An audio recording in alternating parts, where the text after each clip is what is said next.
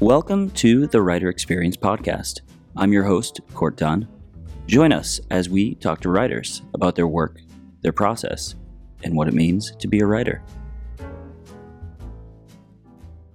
Welcome to the Writer Experience Podcast. Today's guest is Jonathan Lloyd Walker. Jonathan is a writer, producer, creator, and actor. Most recently, you can see him in the Hollywood features Red, The Thing, uh, the hit Canadian TV series Continuum, and he'll be playing the role of Big John in TNT's Snowpiercer, a futuristic thriller based on the acclaimed 2013 movie by the same name. Jonathan is also the executive producer of Van Helsing and also the executive producer of Wu Assassins, which you can see uh, on Netflix next summer. So, as you can see, Jonathan does a lot. Jonathan, welcome to the show. Thank you very much. Happy to be here. Happy to have you. Um, thank you for taking the time. Really uh, excited to talk to you because you are both an executive producer and an actor, and those two things are you have two very important insights into the process of writing. So, um, would love to kind of get your insights on on both side of things. Absolutely. You're not in LA. You're in Vancouver now, right? Yeah, I've been based in Vancouver pretty steadily for the past uh, six or seven years because I've literally rolled from one project that's been based here to the next. So this is uh, where we put some roots down, and uh, for the foreseeable future, where I'll be based. And is that home of Syfy? I know that Syfy shoots a lot in Canada. Is that where they're based, or? Well, sci- fi don't really have a base per se here. Okay. What they do is they um, usually get local production companies either here or in Calgary, where shows like Wynonna Earp were shot, Toronto, where shows like Killjoys is shot, uh, and then they will hire them to basically contract uh, the series for them on their behalf. And that's what is the case here in Vancouver. It's how we did Van Helsing seasons one and two and, and three, which we've just finished shooting. And uh, it, you know they, they've done a lot of work up here in Canada. It's been a good good place for them. And do you identify as a executive producer or an actor? Both? What do you tend to identify as? That's a good question. I think it depends on the audience, to be perfectly honest. Sometimes people are confused by hybrids in the business. So if I'm in a situation where I'm out at networks pitching television shows, I usually downplay the acting part of things because that just makes them confused. Uh, and if I'm certainly if I'm in the midst of talking to a director or a producer or a network about a, an acting role, um, you know, it may come up casually in conversation that I also write and produce, but that also can sometimes confuse them because in both those cases, they're looking to hire somebody for a specific job and and they worry oh well do you also want to do the other job at right. the same time how are we going to figure that out so i just usually wear one hat at a time and occasionally they overlap but but usually they're they're they're single things but as far as gen- general public interactions people obviously more more likely to recognize me or know me from my acting work so that tends to be the the thing that comes up more often one of our guests had mentioned that it's not enough to just be an actor or to be an executive producer. These days, to compete, you almost have to do multiple things. Would you say that's true? I think it's definitely advantageous. You know, the, the reality is, unless you're in the very elite, sort of top two or three percent of actors who, you know, are kind of stars or celebrities where they're getting paid multi million dollar contracts to do projects, um, the rest of the group of actors that exist are all, you know, out there job to job, thing to thing, and, and they don't really have any control over their own fate. If they wear more than one hat and they're also able to write and produce and direct or whatever else, then they're just you know more involved in the industry and those things tend to cross pollinate anyway. So one thing leads to another and you you just have more of a of a presence in the industry. And what came first as far as your career? Did you start out as an actor or were you working in the film industry as a writer or a producer? Well I, I you know obviously i started in school doing two different but related fields which was i was very interested in creative writing and i wrote a lot of you know short stories and uh, comics and things like that. And at the same time, I was involved in school plays and got involved in theatrics that way. And it was very interesting because I, re- I, originally grew up in England, and when I moved to Canada, some of the first people that I met were, you know, similar in the sense that they kind of loved filmmaking and loved the idea of making projects. And I fell in with a couple of friends. They were some of the first people I met when I moved to Canada from England. Um, and we made a film together when we were about 13, and I acted in it, and um, another friend of mine wrote and directed it, and the other friend shot it and was the cinematographer. It just turns out that those friends are Simon Barry, who is the executive producer of Continuum and uh, Ghost Wars and a number of other shows, and he wrote and directed that little short film when we were 13. And the guy who shot it is Greg Middleton, who is the cinematographer for Game of Thrones. Wow, one of them anyway. So uh, I was very lucky. I fell in with some super talented people, and and we kind of uh, you know urged each other along to chase after our dreams. And so it was. I think acting called to me first after high school. I spent more time chasing acting for quite some time, but writing was always part of the equation. I, I always wrote through the midst of all of that, and and then only a few years ago, kind of decided I'm gonna maybe focus more on writing and producing now, and maybe you know put acting in the back seat for a while. As far as uh, kind of first getting involved in the industry, did they start first, and then you also at the same time were kind of coming up in the industry, or did one of you guys leverage the other to help the other? How does it work? Well, certainly through our high school years, we just stayed. It was easy because it wasn't a business for us. It was just a, a, hobby. So we were all equals and we were all just, you know, having fun making films. It was sort of towards the end of high school where both Greg and Simon had decided that they wanted to go to film school, and so they were going to come out to uh, to Vancouver to go to a very well known Canadian film school called UBC, University of British Columbia Film School. And so they came out here to study, and I did other things. I went off and did my own university elsewhere, and and had different experiences for a few years. And we weren't really in touch um, until I'd gotten back involved with acting and decided to move the first time to Van- to Vancouver in the early uh, mid '90s.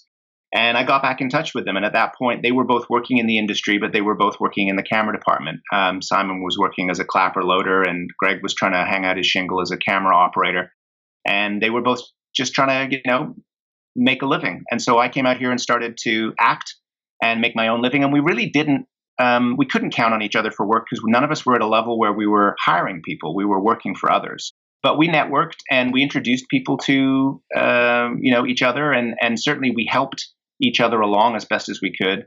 And then it wasn't until maybe five or six years ago when everyone was pretty established at what they were doing. I was pretty established as an actor. Greg was doing well as a cinematographer, and Simon had been, you know, in LA for a number of years writing scripts and script doctoring and all this other stuff. And he got a deal for Continuum, the first season of Continuum.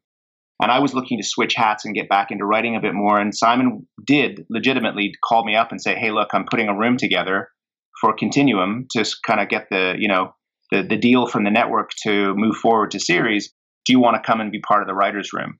And so, after having done a number of scripts and have had a number of writing gigs in amongst my acting stuff, I said, "Yeah, that would be a great, great opportunity." So he definitely gave me a leg up there because that started me into pretty much deciding to switch hats and really focus on uh, writing and then eventually producing. And that was directly as a result of Simon opening that door for me.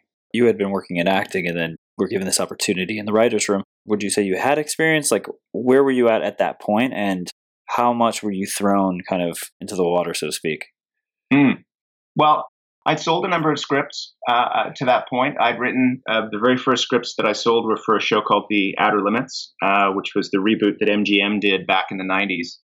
And so I was very fortunate that that was my jumping off point. Um, I got that on my own as a writer. And then I had, even though I was acting, I had a writing agent that found me some other little gigs along the way. And I wrote a feature film and I wrote for another series for the Comedy Network. And so I did some things along the way, but I hadn't really been in an intensive writing room, breaking a series from the ground up experience uh, before. And so Simon gave me that opportunity. It was new for me, but interestingly enough, it was also new for him because Simon had mostly been a feature writer uh, and uh, you know didn't have a lot of background in television, and because of his LA cred, was able to jump straight into executive producing his own television series, and so he was new to it too. So. You know, he put a good room together of some very experienced writers that um, were very helpful to both of us, both for him to learn how to be a showrunner and for me to learn how to really function and uh, and and do well in a in a writing room environment. So we both kind of were new to it when it started. And you also acted in Continuum as well. Yeah, I, I did. I did eventually. I mean, you know, most of the people I worked with knew that I came from this acting background, and and even though I was trying to switch gears, they, they sort of kept nudging me and going, "You got to be in the show. We got to figure out a role for you in the show." And I kept saying, "No, no, no, no." and then eventually it got to a point. I think it was about season. I think it was the end of season two and Simon finally convinced me, he said, no, no, no, you got to, I want, I want to put you in the show. It's going to be really good to have you in the show. So I, I did, and I stepped in and, and, played a role in season two, and then it ended up becoming a, a part that recurred in seasons three and then in season four.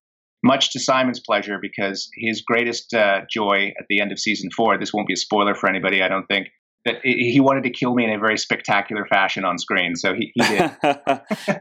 it was good. Did you have any say in the writing of that scene, or was that completely on him? Uh, well, I knew he was going to try and do something very uh, spectacular, so I just sort of let him let it be let a surprise. That. Uh, so it was was a lot of fun to do, though. How did being in the writers' room for the first time feel from a process standpoint uh, compared to the writing you had done writing scripts? Mm, it's a good question. I mean, most of my writing experience, for the most part, had been very solitary. There'd been a couple of things I'd done with like a writing partner, but most of my work had been spec stuff that I just banged out on my own and delivered, um, or I'd been hired as a solitary writer. So, you know, to get into a room experience, I think the interesting thing is finding and under and learning the balance of what everybody brings to the room because everybody brings a different skill set if the room has been put together well then every writer has a different sort of take on things and a different way that they work. Some people are very internal and very cerebral and they wait for specific moments to offer contributions. Other people are very verbal and they're just constantly throwing out ideas. Other people are more about trying to, you know, work on character and tone and some people are just all about crafting dialogue. So it was new to me to to see how that collaborative process worked and to just, you know, figure out a way to both contribute, but also to give room to others to contribute as well. And that that's always a good process to learn that because it's such a vital uh, and integral part of a writing room. Two questions here. Which role were you? Were you the more outspoken or were you the more cerebral? And um, how does a room full of different personalities like that ultimately land on a decision? Mm. Uh, well, I, you know, from the get go, I tend to be a bit of an idea machine. So I I take a lot of pride in just just I verbalize a lot and I, I, throw a lot of stuff out and I'm not um, I'm not precious about it. So if the reaction in the room is awesome, that's great, let's do that, fantastic. But if it's like no, that doesn't work, that's not going to fit, then I'm happy to move on or pitch an alt. So I, I like to my brain sort of works in a constant what if, what if, what if, what if kind of way. I've learned to temper that a little bit as things have gone along because I, I want to make sure that I'm not overriding anyone else's ability to pitch in and, and offer stuff. But as far as how a room arrives at decisions collectively, you know, a good showrunner is always an arbiter of the good. So uh, a showrunner's position in a writing room is is to really, you know, give some guidance, but then sort of let everybody throw their various ideas on the table, and then decide which ones appeal to them uh, and their particular aesthetic uh, as a showrunner. And the good ones will will leave room for input, and then we'll shape that input. And uh, Simon is certainly a great example of somebody who, who has a very deft uh, ability to be able to um, get the best out of a room and to shape it. How many writers are there in a writer's room? You know, you hear that expression a lot, but is it 20? Is it three? Or could it be anywhere in the middle? Well, every show is different and every experience is different. I think a lot of it has to do with two very important factors. Well, three very important factors. One is budget. So obviously, you know, um, a show with a small budget is not going to be able to hire as many people. That's just you know basic economics. Two is how many episodes have been ordered um, for that show. If you're doing a you know if you're doing a show that's got a 23 episode season order, um, yeah, you need to have a bunch of people in the room to help craft those scripts. It's difficult for a small group to crank out that volume of scripts. And the other one is is time scale. Um, if you've been thrown into a room and they've told you, boy, we expect to go to camera in two and a half months, so you guys better get busy with scripts, you need more bodies to just get through that. Even if it's a 10 episode uh, season order, you need more people to make that kind of time scale work. So it's always different. Um, on average, the my experience is there's usually somewhere between five and 10 people in a room. More than 10, it does get to a place where there's just too many voices um, less than five, it's just the workload is sometimes a bit tricky unless it's a really limited series order, like a six episode series. So yeah, ideally somewhere between six, five, five to ten is probably the better number. And did your acting experience inform the decisions and the ideas that you had in the writers' room? Well, it certainly made me a lot more interested in ensuring that characters had layers that even secondary characters had names and had backgrounds. Um, you know, I, I always feel like whenever an actor steps into a situation and sees that they're reading for cop number five, uh, they're immediately going to go, well, that's just somebody who's at signpost. They're a right. signpost character. They're basically just going to point out a piece of information. I like to try and, if it's possible, give that character a name, um, try and figure out if there's an, an attribute about them, personality trait about them, to try and just elevate them a little bit more off the page. So, certainly as an actor, I'm always trying to find interesting things for actors to be able to play or do with the characters, whether they're big parts or small parts. And from your experience working at Continuum, is that how you kind of ended up working as an executive producer, or did you kind of go the acting route after that and then eventually come back around? Well, when I when I switched into focusing more on the writing and the producing, I mean, um, I had just come off of doing two back to back features. I'd just done uh, the Thing, uh, the re- the reboot of the Thing, and I'd also done um, Red. And at the same time, in between those two projects, I'd acted um, on uh, an, episode of Smallville or two episodes of Smallville. So I was still very much in the sphere of acting. And when this opportunity with Simon for Continuum came along, he kind of said, But, you know, I'm going to need you full time for probably six months, so you can't act. And I was like, Okay, well, that kind of makes my mind up for me. I'm just going to focus on the writing. And that kind of began a trajectory. And, and what, what often happens is when you're in a television writing room, there is inherently, as you climb the ladder of the positions within the room, there becomes more of a producing responsibility in your duties. Uh, and what I mean by that is you just end up having to be on set and be involved in pre production meetings to figure out how to solve logistical problems and budgetary issues uh, and how to write for certain problems. And that's just a producing component to the job. And the more you do and the more experience you gather, um, the more your credit reflects the amount of producing that's involved in your your job. So as you climb up towards co-EP and executive producer, um, you're you're just being given more uh, responsibility and, and and more you know uh, control over the finished product, basically. And uh, using Van Helsing as an example, as an executive producer, how did you get that role? Did you pitch that show? Like, how did you get that as an example? Uh, well, that was a show. Um, there's an interesting sort of background to that. I'll try to give you the brief version of it. The show was originally pitched um, as a uh, you know, basically a four page pitch um, to uh, Syfy, and Syfy were interested in in doing it, but didn't feel like the creative material was quite there. So they wanted to put a team of people together. And one of the people they wanted to work with was the uh, New York uh, playwright and filmmaker Neil LaBute, um, better known for sort of some of his more acerbic, character-based, relationship-based uh, plays and, and films. But they thought he'd bring an interesting take to a vampire story. So he got involved, and then as the room got put together, um, again, this was a situation where Simon was instrumental in me getting this job because Simon was hired to basically help Neil to learn how to be a showrunner because Neil had never showrun before either. And so when we all, then I got hired as a result of Simon. He said, I, you know, I know a guy who, who's great with uh, helping shape uh, a world and bringing a show to life. He did it for me for Continuum. I'm sure he can do it for you for Van Helsing.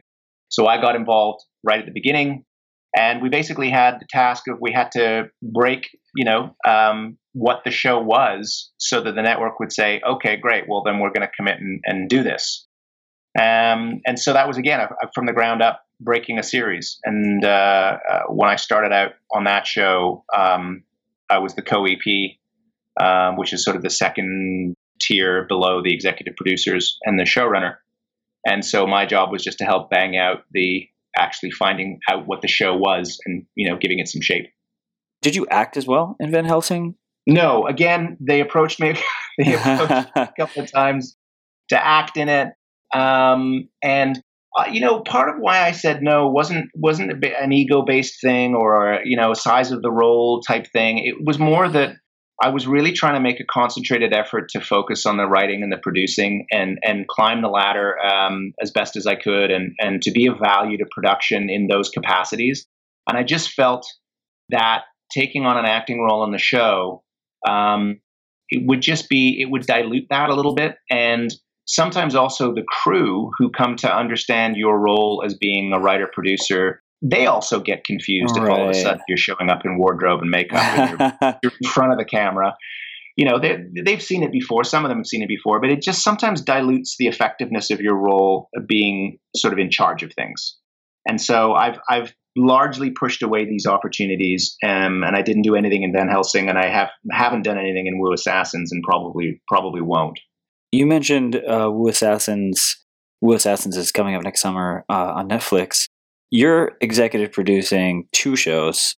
How do you do it? How do you manage? Is it you work on one, and then when that wraps, then you'll move on to the other? Were you working on both at the same time? How do you balance both? Yeah, I've been, you know, I've been incredibly lucky. I mean, you know, it's been kind of gig to gig for me for a few years now. Uh, Van Helsing season three is what airs October 5th. So we finished shooting that. We shot it from uh, February uh, 2008 until the end of June 2018. Sorry, 2018. So that's been, you know, the first six months of this year were spent uh, on set with Van Helsing. A few months before that in the writers' room. But once I wrapped up with Van Helsing in June, I didn't have other responsibilities. So I went straight on to writing just an individual episode for a friend of mine's show.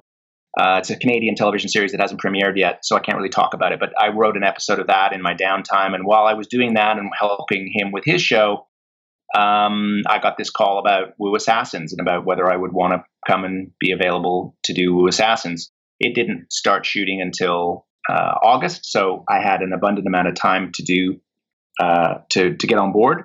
The irony being, even though I've been kind of not doing a lot of acting, I did do in my free time last year a pilot for TNT for the Snowpiercer. We did a version of the pilot last year, and um, I didn't know whether it was going to go or not go. And it turned out that it was going to go at the exact same time as Wu Assassin. So I thought, oh, I don't know if I can do both. But fortunately, the producers of of Snowpiercer and the producers of Wu Assassins were basically able to work out a deal where I, I'm doing both at the same time, which is a little bit crazy making. Wu shoots until the end of November, and Snowpiercer goes until the middle of January. Um, and I kind of bounce between the two as as I'm needed. So it's a bit of an odd set of circumstances. And in Snowpiercer, you're acting only, or you're involved from a producer standpoint as well? I'm only I'm only acting. Only acting. It. Yeah, I'm just acting in that one, but uh, uh, yeah, it's a it's a bit of a strange thing because, as I said, I kind of had walked away a little bit from acting, but when this came around for me last year, it was one of those opportunities where I thought, well, it sounds like a really cool project, and maybe I can figure out a way to make it work." So anyway, it's it just so happened that it, it came together. And how did that come about? Did you hear about it and and uh, someone said, "Hey, audition for this," or how did that exactly kind of go down? Well, I have, um, you know, as many actors do, I've got agents and managers, and um, even though I'd kind of put that all, that all on the back burner a few years ago, every once in a while, my manager in LA will get a hold of me and try and bait the hook, you know, try and say, "Oh my God, there's this project, and there's these people involved, and they they're interested in you, and could you would you like to maybe put the acting hat back on for a little while?" And a lot of times I say, no, no, no, I'm busy, I'm busy, I'm busy. And it just so happened that the pilot for Snowpiercer, the original pilot that we did for Snowpiercer last year, I was just in a space of I had free time. And I was like, okay, well, uh, this would be fun. I'll go do this. So uh, I did have to audition for it. I'm, it wasn't flat out offered to me. Um, I read for the part and I didn't hear anything much about it for a few weeks. And then eventually it came back around and they said, yep, they want you for it. And um, so I went in and we shot that pilot. But that one was an odd set of circumstances because uh, a lot of money spent on the original pilot. It had an, a, a, a, very well esteemed um, showrunner, um, a guy called uh, Josh Friedman, and he was involved. Uh, he's been involved in writing the Avatar sequels. So and also was Sarah the Sarah Connor Chronicles uh, Terminator franchise from a few years ago. Very well heeled uh, writer and it was being directed by Scott Derrickson, who did Doctor Strange for Marvel, and so it was a really good team. So um, I was able to work on that. But then the strange thing was, is that series looked like it was a slam dunk; it was going to go forward. And then in the early part of this year, um, Josh got fired from the project, uh, which sometimes happens. Networks showrunners don't always see eye to eye, and um, Josh left the project. And so at that point, I thought, oh, maybe it's never coming back. But then they moved on and they hired a new showrunner, Graeme Manson, who did Orphan Black. Um, and a new director came in to reshoot the pilot. And lo and behold, although I didn't have an option to come back, and it wasn't guaranteed to come back, they called and asked me if I wanted to come back and be part of the show again. Um, and again, it just so happened that it landed at a time when Wu Assassins hadn't yet happened. And so I said, sure, I'll do it. And then, as fate would be, a day later, I got a call from my uh, writing agent saying, oh, well, Wu Assassins wants you to write and produce that show. So then, and then we just went into the weirdness of trying to negotiate whether we could do both and, and how we would make that work. So here you are, uh, you know, on set of um, Snowpiercer, and you know, just like acting informed you and the writers from before, did you find yourself when you're looking at like the lines that you're reading, like someone else is writing those for you? Is that a little weird? What does that feel like? You know, yeah, it's sort of a it's a little bit weird, but it's not really uncommon because that was my job back when I was only mostly writing was to just interpret the words that were written on the page and to not question it too much and to, you know, execute the, the job of an actor. Now it's different only because I know so much of the mechanics that go on behind the scenes of the writing room and of the produ- producing job and of of show running that I'm I'm looking at it from a different perspective, and I sometimes understand the subtext or the, you know the hidden layer of, of things. Um, and sometimes I just let that drift by. I'm just sort of like, okay, I think I see what they're doing there, but you know, that's all that I need to know about it. And occasionally, I'll at least ask if I'm curious about something um, from a writing producing standpoint because um, I'm always trying to learn and, and I think every every opportunity even if you've got a lot of experience every opportunity to work with a new person is going to bring new insight. So uh, I've been very fortunate uh, both with Josh who is the original showrunner and with Graeme who's the current showrunner. They're very open they're very you know collaborative and and they've been very good at um, answering questions and giving me insight. And they both knew that I also write and produce. So I think they know that I've, I've got a little bit of an inside track to what they're up to. So it's, it's just a good, it's a good perspective to come at acting from because you just, you understand the mechanics a little bit better. And do you walk away feeling like, you know, inspired and, and ready to, okay, now when I go on to the next project as a writer or an EP, you know, I have all this new insight. I'm, I'm, I'm ready to go. Like I have new ideas or is it kind of just okay. this is what I expected or? Well i think you know as it goes along as much as i still enjoy acting it's still a good process for me. Um, i much prefer at this stage in my career um, the control and the input of being a writer producer you're more invested um, in the entirety of a project. As an actor you're you know a piece of, of the equation in terms of executing what's on the page but you're not really involved in getting the show up and on its feet. So I, I do, I am finding myself now. The acting is just providing more fuel to want to write and, and create and produce and and uh, you know be be more hands on. So you've got the show coming out um, for Snowpiercer, uh, Wu Assassins, as you mentioned, and Van Helsing. All these things are coming out. Where's your mind at there? Are you like, okay, that's great, but what's the next thing? Is that kind of where you're at now? Well, I think yeah, you always I, I, don't think as a writer you can ever let the grass grow under your feet. You, you have to constantly be in motion because any show at any point in time can get canceled. Um, you know, creative decisions can be made. You can end up getting fired from a project. Um, so you can never count on, uh, you know, show, that a show is going to go 8, 9, 10, 12 seasons and that's all you're ever going to need to do.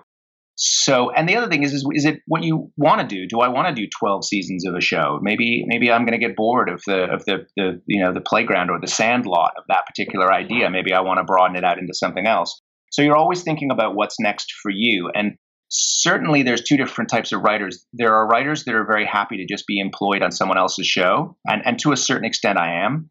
Um, but there's also writers where you get to the point where you're executive producing that you really want to be able to create your own project that is exclusively yours. That you're not being brought in as a hired gun. You're you're you're seeing through your whole creative vision, and that very much is what's next for me. So there's several of my own projects that are percolating at various stages in various places, and and and hopefully as uh, we move forward in the next year or two, it'll be my opportunity to get my own show going and and uh, and have that experience. So and obviously you've done all these things so far and all at the same time. Are there other careers that you've been curious to try? I mean, I feel like you're you're thriving on multiple kind of different roles now. Have you thought about writing a novel or uh, you know, writing a comic book, something like that? Mm. I think uh, I, I think you know there's an important thing to know what you're what you're capable of and what might be too much. And right. and for me right now to take on a new arena like novel or comic book or play or something like that, I think it would probably be a bridge too far. Those would be their own unique skill set that I would need to spend some time honing and, and developing.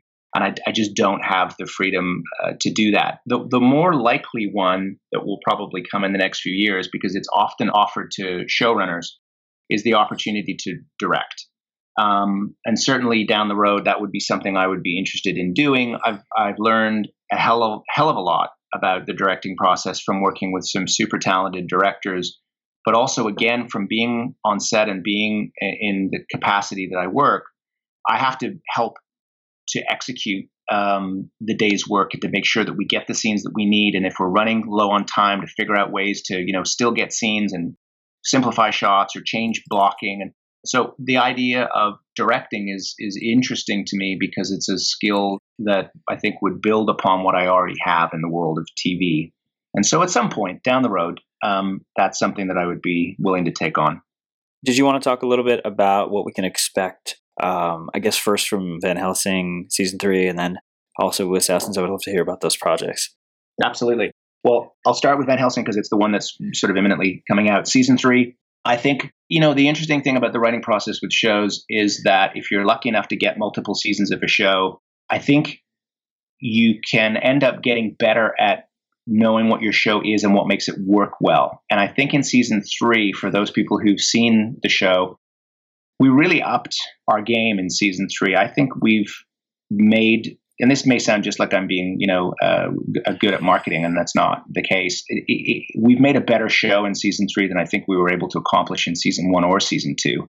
I think there's there's so much rich storytelling, and we really used all of our resources and put every penny of the show on the screen. I'm super proud of season three. I think um, it breaks some new ground for the show, and uh, there's a lot of really great plot and character stuff that unfolds. So I'm very excited for you know the audience to see that and for, for us to hear some reactions on that.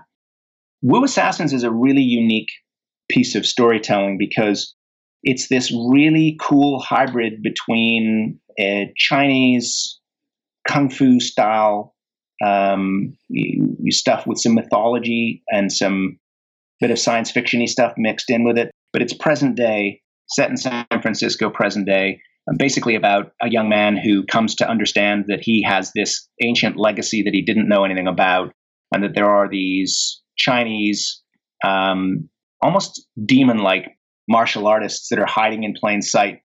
And that he is tasked with being responsible for this multi generational legacy of tracking these characters down and, and getting rid of them and controlling them. And um, so it's this really artful blend of some amazing fight choreography. We've got um, Iko Uwais uh, starring in the series. You may know him from The Raid. Uh, he was most recently in uh, Mile 22 with Mark Wahlberg. Uh, an amazing martial artist and actor, uh, somebody who is capable of doing all of his own stunt work. Um, and so that enables us to show fights in levels of detail that I've never I've never been able to pull off before on any show I've worked on because we've never had somebody of his skill level. And uh, Katheryn Winnick is also starring in it, who mm, a lot of people may know from the series Vikings.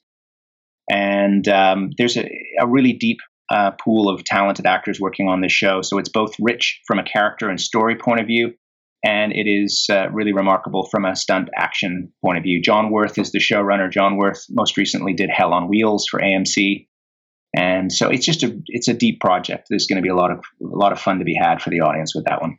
Awesome. I know we talked about um, looking at writing from an actor's perspective. Let's say for your project with Snowpiercer, when you're on the set, are you script ready? What's the process for you know getting the script, getting those lines down, getting into character? Well, the process I think is pretty uniform for most actors on television. You get the script, um, you know, usually the earlier draft of the script that you get is maybe a week or two weeks before you start shooting the episode. In this case, they're doing what's called block shooting, which means they shoot two episodes um, during the same period of time, uh, only so that they can use sets, you know, that appear in two episodes. They'll shoot on those sets at the same time to get all those scenes before they move on to other locations. Um, but you get your script, you know, you start to look at what your character has to do in the episode or episodes, um, start to plan and start to think about, you know, um, the lines and internalize that. But with TV, there's always revisions that are coming. So, you know, the writers and the showrunner are always changing things based upon a whole variety of reasons. It could be that they come up with a new idea that they want to implement in the script. It could be a location they were planning on using isn't available, or you know, a character that they want to use is otherwise booked and they can't use them. So they're always changing the scripts. You have to be, keep track of those, and then basically, as you get close to the shooting day, you know what scenes you're going to be shooting um, on that day, and you just make sure that you're prepared and memorized with your lines. Um, and then when you get to set, after you've gone through the process of hair, and makeup, and wardrobe, you go to set, and it's usually a private blocking with the director uh, and a few key um, people and you work the scene and figure out you know who's going to go where and who's going to move where and and you know get the nuts and the bolts of the scene together. And then the crew come in and look at it and then they set up and they light it and then you film it. So from an actress point of view it's about understanding the intent of the writers for that script and for your character uh, and making sure that you're prepared uh, for the day to do the do the work you need to do and have your lines uh, you know ready and made your choices. That's kind of the the process how much freedom do actors have uh, in that process? Uh, obviously, the words are written. Uh, would the you know director or the the showrunner be upset if you were to get a little uh, improvisational with the dialogue, or you know where do you draw that line? Yeah, that's a good question. There's there's different scenarios, so I'll just sort of give you some, the kind of the, the, the extreme ends of them. So there are absolutely shows where the showrunner gives instructions that there is no changes to be made. The script is the script. They've worked on it. There's been an opportunity for actors to give notes at an earlier stage of things if they're not sure of something or they question something. Those notes will either be implemented or they won't. But they're very, very specific about you will do the words as written. So a great example would be Matthew Weiner, who did uh, um, Mad Men. Uh, he was very specific about you don't change a word. Um, an actor's job then is to come in and, and find a justification for all of those words and say them as they're written. Other um, showrunners are a little bit more elastic in the sense that they want good ideas to still have room to be implemented no matter how late in the process it is. So when we were on Van Helsing, for an example, Neil um, is a lot uh, more open to the idea of collaborating with the cast. And so we would sometimes get into a blocking situation right as we're about to shoot something, sort of figuring it out and an actor might come up with a suggestion for a line change, or Neil or one of us um, as writers would say, "Hey, boy, well, what if we didn't think about this earlier? But what if this happened, or this person said this?" We would often change things on the day. Um, and so there's different examples. As far as actors just wildly improvising, you, you try not to do that because the important technical aspect of things is that everybody's prepared to shoot what they've planned to shoot. So, for instance, if there's two people in a scene and you're both mic'd, and the sound mixer is expecting me to finish a line and then you to start on the last word of the line that I just spoke. If I suddenly riff and add another three lines to that, they've already cued me down and there are microphones up on the other actor. Right. So then they have to scramble to figure out what's going on and it throws everything off. Same with cameras. If they were planning to pan off of me saying my line and then, you know, pan over and pick somebody else up saying their line, if I'm still talking, then they're not on me and they're not getting that on camera. So you have to be mindful of the process and, and know who you're working with and what works best for the technical side of things. As an actor, when you uh, have a script and you're looking at the writing, especially as someone who has written yourself, do you find that no matter what, you're going to make the most out of that script and that story? Or do you find yourself, can it be challenging if maybe you're not as passionate about what they wrote? Does that affect you? Or you, as an actor, are like, I'm going to just do my job and get it done? Well, I, you know, I think at the end of the day, it's the same with really with any job. If, if you've been hired to do a job, whether you like you know the specifics of the job or whether you have questions about it or whatever, at the end of the day, your job is to execute the job you've been given. So, look, there's been I can tell you for sure, there's actors that end up on projects. I've ended up on them myself at times where you think, oh, this isn't very well written, or I don't like the way this is going, or my character doesn't have very much to do. You could be sulky and try and you know uh, not do a good job, but then that's not helping the production and, and it's not fulfilling your obligations. So you always try to find a passion and an excitement about whatever it is that you need to do and try and make the best of it that you can. And every once in a while, you get in these glorious positions where the, the work on the page is so good that you just get to enjoy the process of making it your own and, and putting all of that in that you can. But, you know, all actors should come to the table, no matter how big or small the role, no matter how good or bad the writing, and try and do the best job they possibly can. It's, it's what they're hired for. Do you have any specific examples of, of those moments you just described that are that kind of beautiful moment of as an actor acting with great writing? Yeah, you know, I've I've been very lucky. I've I've been in a number of those sorts of situations. Um, you know, one great example would be probably a decade or so ago. Uh, I was able to be on an actor on the series The West Wing, and obviously, when you're dealing with writers of the level that we're on that yeah, show, sure. you're in very rare air in terms of boy, you almost you, you're almost intimidated as an actor by how eloquently and beautifully those words are written. So it's just a joy to be able to to come in and do that kind of work. And then other situations, it's it's you know you're working with a group of people where just the experience of of saying the words is incredible. Uh, you know, when I did the film Shooter about a decade ago, I got to work with Antoine Fuqua, who's a, an amazing director, definitely an actor's director, and a great cast of of really toothy performers. And boy, we we just being in, a, in that environment, it's like playing tennis with you know the best tennis players in the world. You all of a sudden feel better about playing, even if you're not as good as they are. you feel like, oh my god, this is I'm you know this is my version of Wimbledon. So I, I definitely have had those opportunities, and they're, they're pretty spectacular when they come along. One day uh, in the future, you mentioned you will ultimately be a showrunner. Um, and we talked about those varying kind of rules and how much uh, wiggle room do you leave for uh, improvisation, that kind of thing. And which would you choose from your perspective, and how would you choose to write and, and showrun with the actors in mind? Mm, it, it's again, it's a really good question because I think coming from the background that I've come from, I, I want the input of the actors. Uh, I've hired them to be the guardians of those characters. They're they're the embodiment of those people that I put on the page, and they're the ones that are going to make them three dimensional. So I do want to hear from them, but here's where it's really important as a showrunner to not get seduced into the idea of just ha- letting actors have complete free reign. The problem with that is, is that logistically, you've only got a certain number of hours in a given day of production to be able to get the scenes you need to get. And there's a huge number of moving parts to that. All the crew that are involved, and what's the weather doing that day? Have there been any technical glitches? You've got to keep moving along. And so you can't be indulgent enough to just say, hey, let's completely rewrite the scene right here and now. Let's spend two hours just kind of just improvising our way through the scene and changing it all. Because everyone's come prepared to shoot what's on the page. So I think you have to give yourself a little bit of room to play and give actors some input, but you also have to be disciplined about making sure that you, you get your day. Because if you run out of time at the end of the day and you can't finish your scene work, then you've got a you've got a big problem. As far as the directing side, you said that you know you'd like to do that as well from a directorial standpoint. What's the greatest achievement you would hope to accomplish?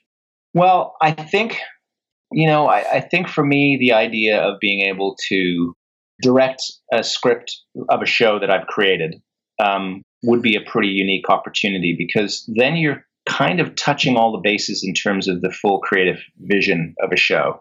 You know, I, I'm reminded of certain showrunners who, in order to s- sell the idea or, or make sure that the tone and style of the show is what they had in mind when they wrote it on the page, they've ended up, you know, being the director of the pilot of the first episode of their of their show. Um, I know that was the case uh, with Breaking Bad. Um, you know, and I think that's a dream, but I don't know that you step into that the first time that you're show running because there's enough of a of a demand and a responsibility as showrunner to make sure that you're just doing that job well. That you don't also want to take on the directing straight away, but at a certain point, to direct something that I've written would be great. And you know, looking at your career now, obviously, like we said, you got a lot going on. You're very accomplished. Um, what would you say, as at this point in your career, as far as words of wisdom for a writer or an actor, is there one thing you'd say? Well, I, I think, and it applies to both fields, I think that you have to be incredibly driven and disciplined about continuing to push yourself and to learn and to grow and to take advantage of every opportunity that's given to you because no one ever gets handed this. It, you know, it's very rare to be in a situation where unearned you're just given a great opportunity. Um, so much of acting is, you know, uh, this is, sounds a bit cliche, but so much of acting, an actor's job more often than not is is trying to get work, not actually doing the work. So they spend so much time rehearsing, they spend so much time in scene study, they spend so much time auditioning for jobs that they don't end up booking. That the actual work part, where they get to be on set and in front of the camera, is is tiny part of what they do. And so the rest is very much in their control to work their craft, to be disciplined about it, to try and always to learn and improve. Never believe that they know more than they do, uh, and even if they know a lot, be prepared to learn some more. And that is a work ethic that I think every actor should have. And I think it goes for writing too. You can't claim to be a writer or or that you're ready for an opportunity unless you've really been working on understanding and honing your craft. And and writers write, and there's lots of procrastination involved. There's lots of times where you feel blocked, or you know, you feel like you're not worthy or not good enough. But writers write. I can remember early in my writing career, I would often call my agent up and go, "Hey, nothing's happening for me. Why aren't you calling me with opportunities to go and get hired on jobs?" And she said, "Well, what are you doing to write material that I can send to people to show them that you're a good writer?" And I was like, "Oh, right. You can't just market me on the basis of what I've done. I have to continually be showing you what I'm capable of now. So writers write, and you have to continue to work and push and have a good uh, drive, and it'll take you places. Wow. Are you ready for what we call a series of seemingly random questions? Absolutely. Uh, so the first one uh, is tailored to you. Your Twitter bio says that your location is not Vancouver, but Rivendell and Alderaan. Would you say you're a bigger Lord of the Rings fan or a, Star Wars fan? Oh God, that's why I said I'm between the two because I'm torn. If I had to do like a trivia question competition, I probably would do better on the Star Wars one than on the Lord of the Rings one. But okay. um, I I love both worlds, uh, and they, they were a big part of what you want to be in this business in the first place. When I saw Star Wars as a kid, was about the same time as I was starting to read The Hobbit, and uh, those two things shaped my path in life. Would you ever direct a Star Wars movie? I mean, there's so much pressure on those directors. Rian Johnson's an example. Would you ever take on the reins and take on the challenge? Uh, you know, I don't. I don't think that. I, I don't think I'll ever do more than probably dabble at directing. I don't know that it's ever been the focus, and I think to pull off something of that scale with those kinds of stakes, it has to be everything that you want to do. You have to be like absolutely designed to direct. And so, no, I think I will. I will leave that to those that are more uh, clear about their, their career. fair, fair answer. Fair answer. Uh, next up, if you could have dinner with any writer, living or dead, who would you choose and why? Whew. Um, that is a real catch you off guard question. I think you know what. Actually, I'll tell you who I think it would be. I, am intrigued by the mind of of Kafka. Um, such a, a strange and unique um, perspective on writing and he, writing the kind of style of books and short stories that nobody in his era were, was writing. Um, and still, you know, you go back and read the Metamorphosis now, it's still as jarring and off putting in our present day society as it was in his. And so to get inside the mind of somebody who was com- a complete vanguard, like somebody completely ahead of their time, writing material that I, I don't know how it landed in, in his era, but that would be an interesting person to unpack their process.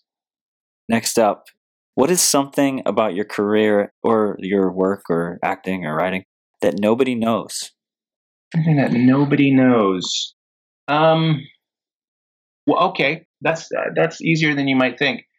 Early in my career, um, trying to make opportunities for myself, there were a number that I wrote that I submitted as samples that got made, but with not without my name on.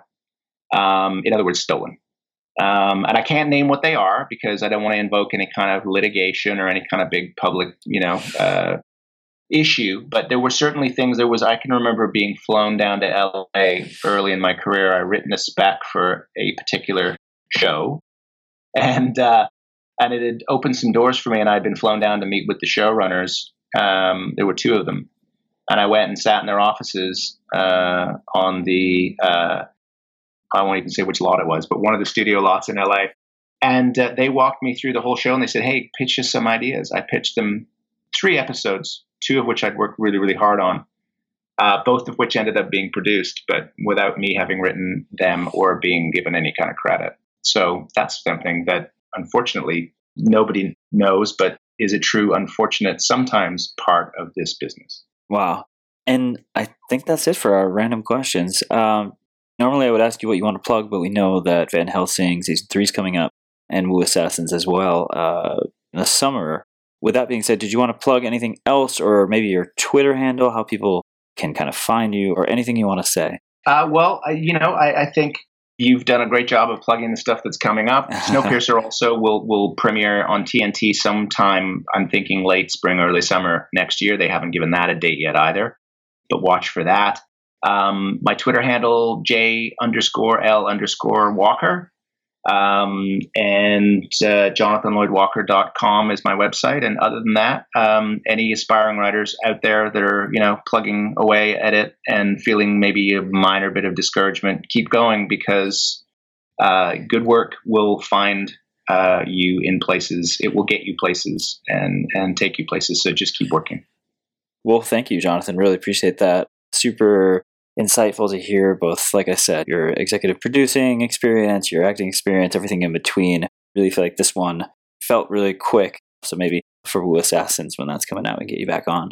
Always happy to chat with you. It would be my pleasure. Well, Jonathan, thank you again uh, for taking the time.